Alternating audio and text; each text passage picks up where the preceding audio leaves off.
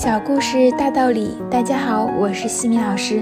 今天和大家分享的是哈佛家训经典小故事，故事的题目是《松鼠的结局》。有一天，狼突然生病了，小动物们知道后纷纷赶来探望。松鼠第一个赶到狼跟前，并带来了很多礼物。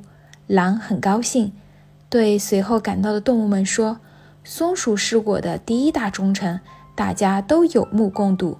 今后你们都要向他学习。”是，尊敬的大王。动物们虽然对势利的松鼠不满。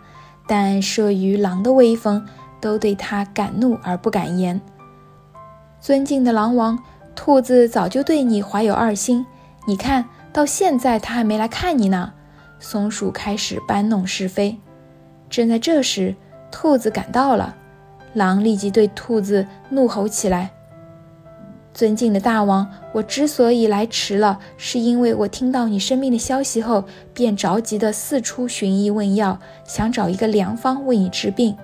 兔子为自己辩解道：“这么说，你对我也算是忠心耿耿。快把良方献出来吧！”狼转怒为喜：“大王，这是我从人类那边得到的一个良方。”兔子说：“快，快献出来！”狼乐得手舞足蹈。秘方里说，要治好大王的病，就必须剥下一只松鼠的皮，趁皮还热乎乎的时候贴到你的胸口上，大王的病马上就会好起来。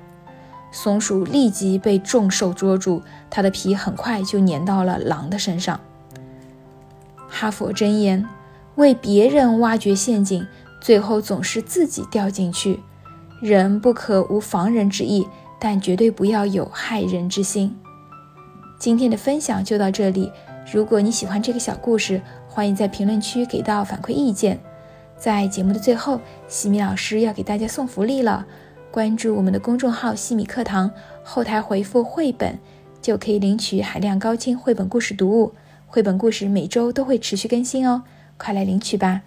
感恩你的聆听，我们下次见。